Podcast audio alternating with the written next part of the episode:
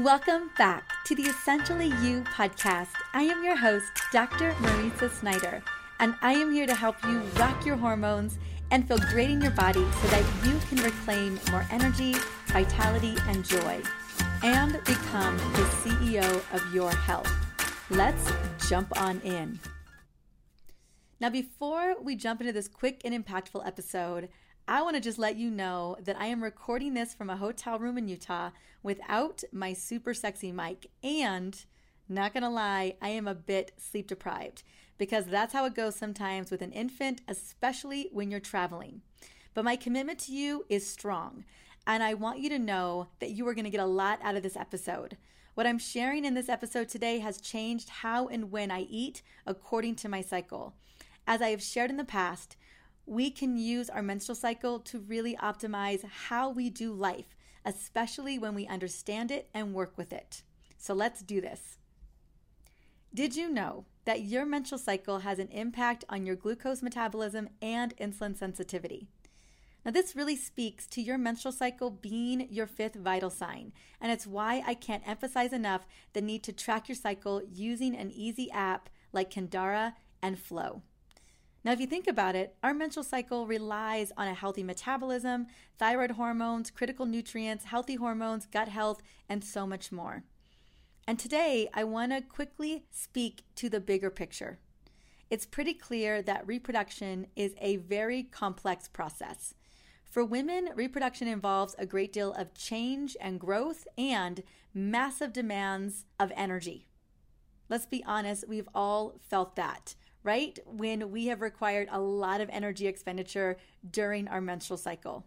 Now, perhaps for these reasons, women's fertility and reproductive health appear to be so much more intimately linked with insulin and insulin resistance than men. But most people would never imagine that insulin plays any role in reproduction, let alone such an essential one. And yet, insulin is absolutely necessary for normal reproduction. Giving this complex relationship which I plan to dive in deeper on next Friday's episode. So stay tuned if you want to learn about how insulin resistance can lead to PCOS, gestational diabetes, and other metabolically driven issues in women.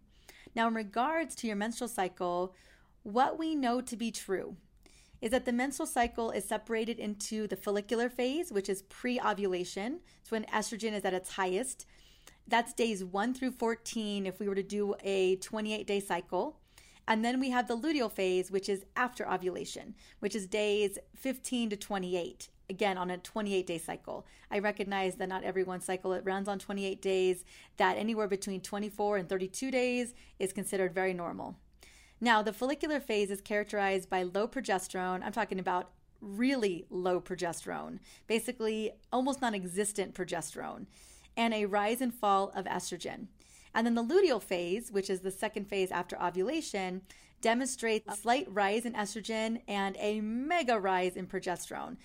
This is where progesterone is significantly higher than estrogen in the body, with a drop in both during the second half of the luteal phase before menstruation, which is day one, due to a lack of a fertilized egg, right? We bleed because we're not pregnant.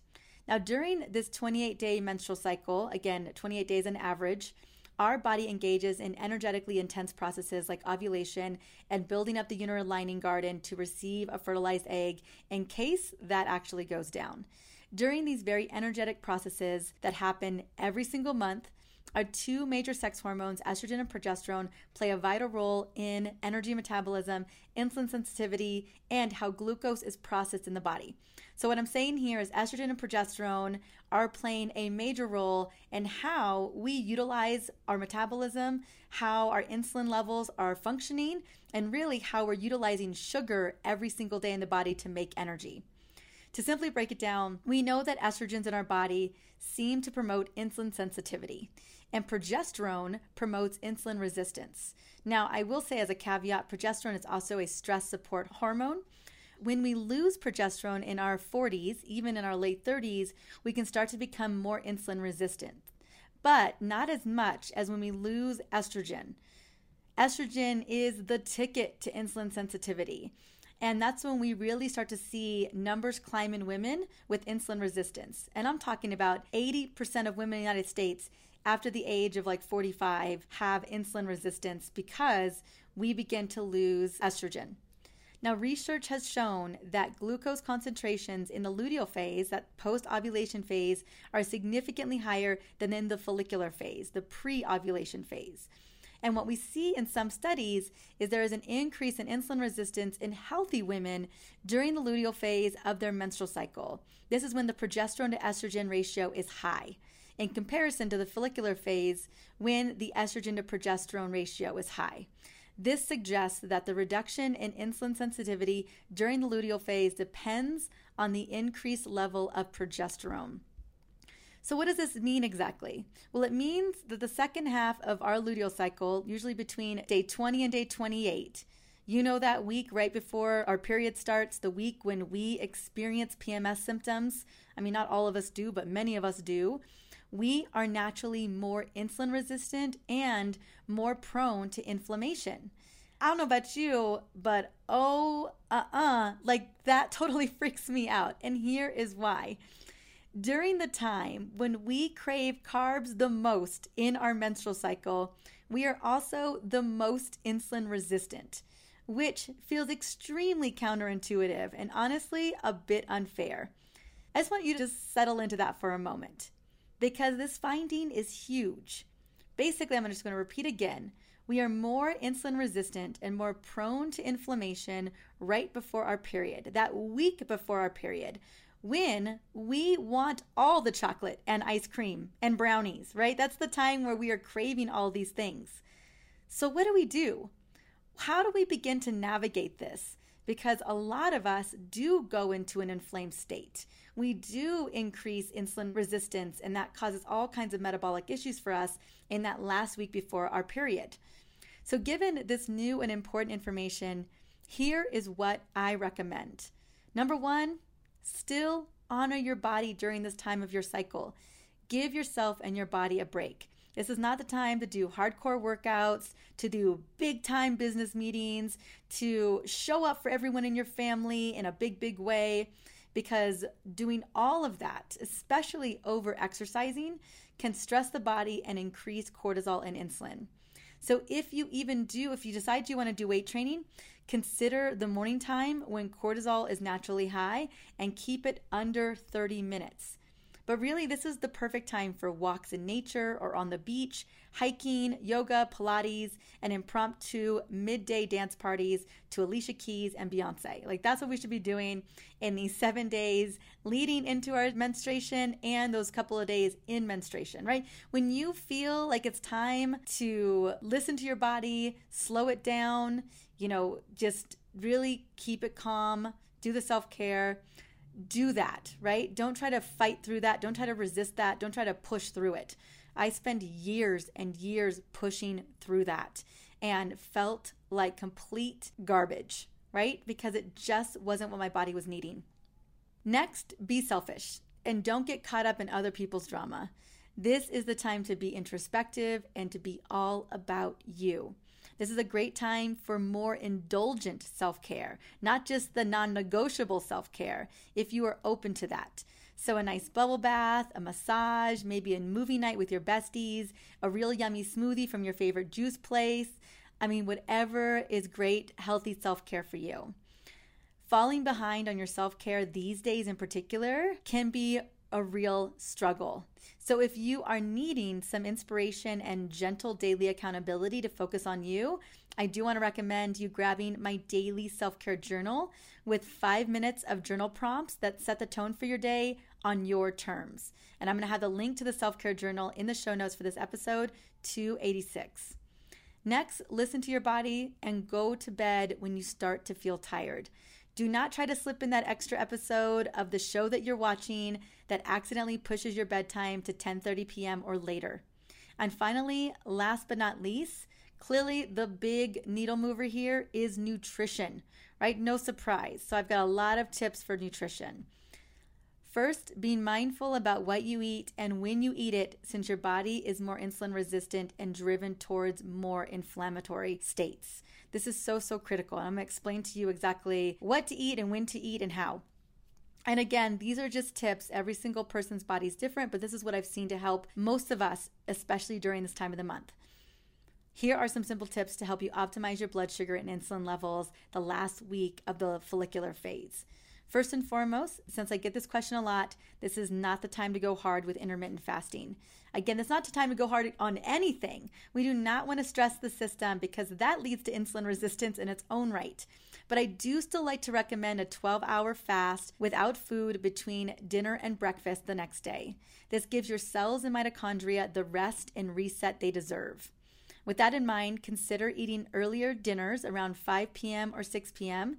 since you are always more insulin resistant at night given our natural 24 hour circadian rhythms. So, yes, you're more insulin resistant at the end of the luteal phase of your cycle, and you are naturally more insulin resistant every single night after about 5 p.m.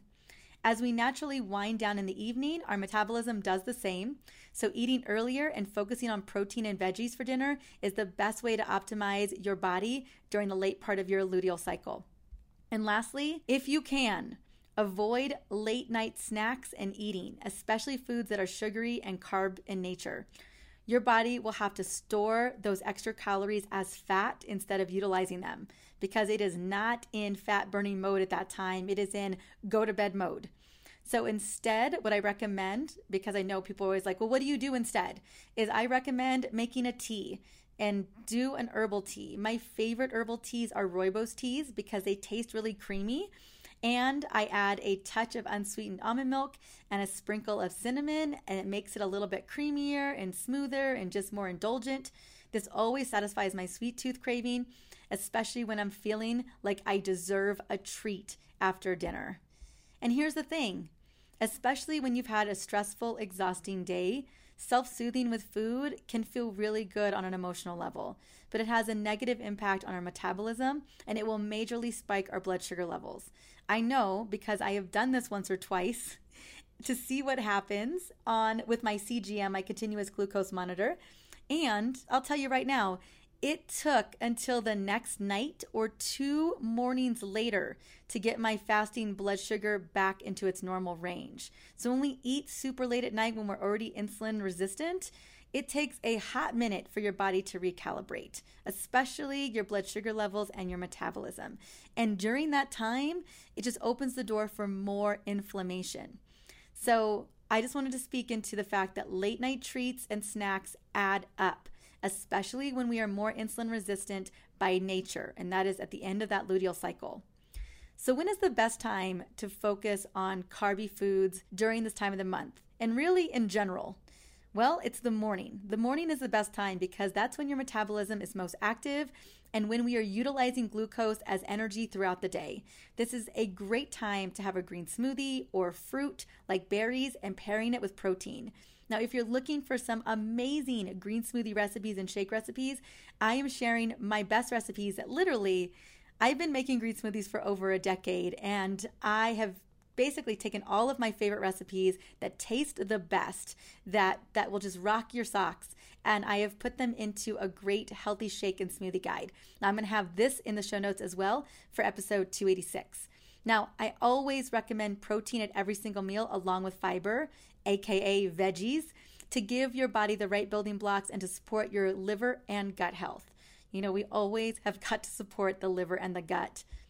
Now, when incorporating carbs, focus on sweet potatoes, squashes, berries, and other complex healthy carbs so that you feel satisfied without spiking your blood glucose. This is why, again, I love green smoothies so much in the morning because you do get to incorporate the greens, the berries, the healthy fats. I mean, everything is there. And it's literally the perfect time to do it is in the morning. Now, if you want to learn more about the impact of certain carbs and sugar on our metabolism, especially us as women, check out episode literally last week, episode 284 What a Continuous Glucose Monitor Taught Me About My Metabolism. This was such an insightful episode because I learned so much about how and when to eat based on what happened with my metabolism and my blood sugar spikes. Lastly, super, super important, you want to be focusing on foods and drinks that support you during this time of the month. Going to be protein sources, water, tea, healthy carbs, healthy fats like olive oil and avocado, and lots and lots of veggies. So, those are going to be the big foods. And these are the foods I talk about for balancing our hormones every single day, right? healthy fats, healthy protein, and fiber in the form of leafy vegetables and all kinds of vegetables. Those are going to be things that's always going to be the healthiest for our bodies, definitely healthy for our sex hormones and our hormones in general. So there is no surprise that when I was reading this research, that ultimately the foods that I normally recommend for us as women are the foods that are going to be the most beneficial for us, especially at the end of our luteal cycle. Now, lastly, make sure that you are taking your supplements. We need critical vitamins and nutrients for our body. So, what are the critical ones for helping to support insulin sensitivity and our metabolism? Activated B vitamins, the whole gamut of B vitamins, right? They're must. 15 to 25 milligrams of zinc, 1,000 milligrams of vitamin C, 5,000 units of vitamin D3, and then the really, really big players. And honestly, those are what we need every day, all the time. And the really big players for supporting healthy insulin levels are 300 milligrams of magnesium glycinate, 200 micrograms of chromium. Chromium is a power player when it comes to stabilizing insulin levels, used a lot for type 2 diabetes and pre diabetics. 300 to 500 milligrams of berberine, same thing as chromium, powerful at helping to reset our insulin levels.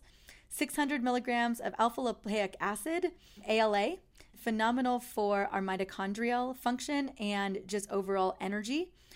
2,000 milligrams of myo-inositol and 50 milligrams of D-chiro inositol. Again, these are power players when it comes to helping to support insulin levels.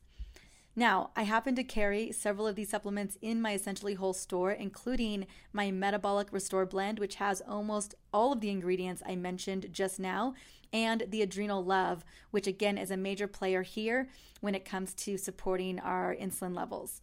Now, my entire line is dedicated, no surprise, to healing nutrient deficiencies found when our hormones are imbalanced. My goal here is to always help fill in those gaps so that your body has the building blocks to heal naturally. That is what I wanted to share with you today. I hope that you have some pretty big takeaways that you're walking away with and that you're able to kind of work with your menstrual cycle, especially when it is definitely having a major impact on our insulin sensitivity and our glucose metabolism and overall metabolism. As always, I just want to say thank you so much for stopping by and listening to the Essentially You podcast, especially these solo episodes, which I pour my heart and soul into. If you're loving this episode, definitely go and rate it on iTunes or wherever you listen to podcasts. And I, I want to share really quickly who is coming up on the next episode. I am invited Jodi Cohen, who is a new author, to talk about what oils, what essential oils are going to boost your brain alertness and focus. I'm really excited about this episode because I love using essential oils for energy, focus, concentration, alertness. I'll tell you right now because I have been slow sleep deprived in doing my research and even doing these episodes, like recording episodes. I am using my oils like nobody's business. So I'm really excited to dive into this episode with Jodi because I love instant wins for you.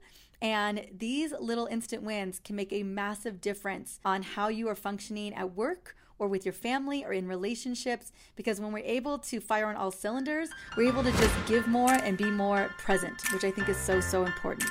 So until then, have an amazing weekend. And I just hope you're having the best summer right now. Talk to you soon.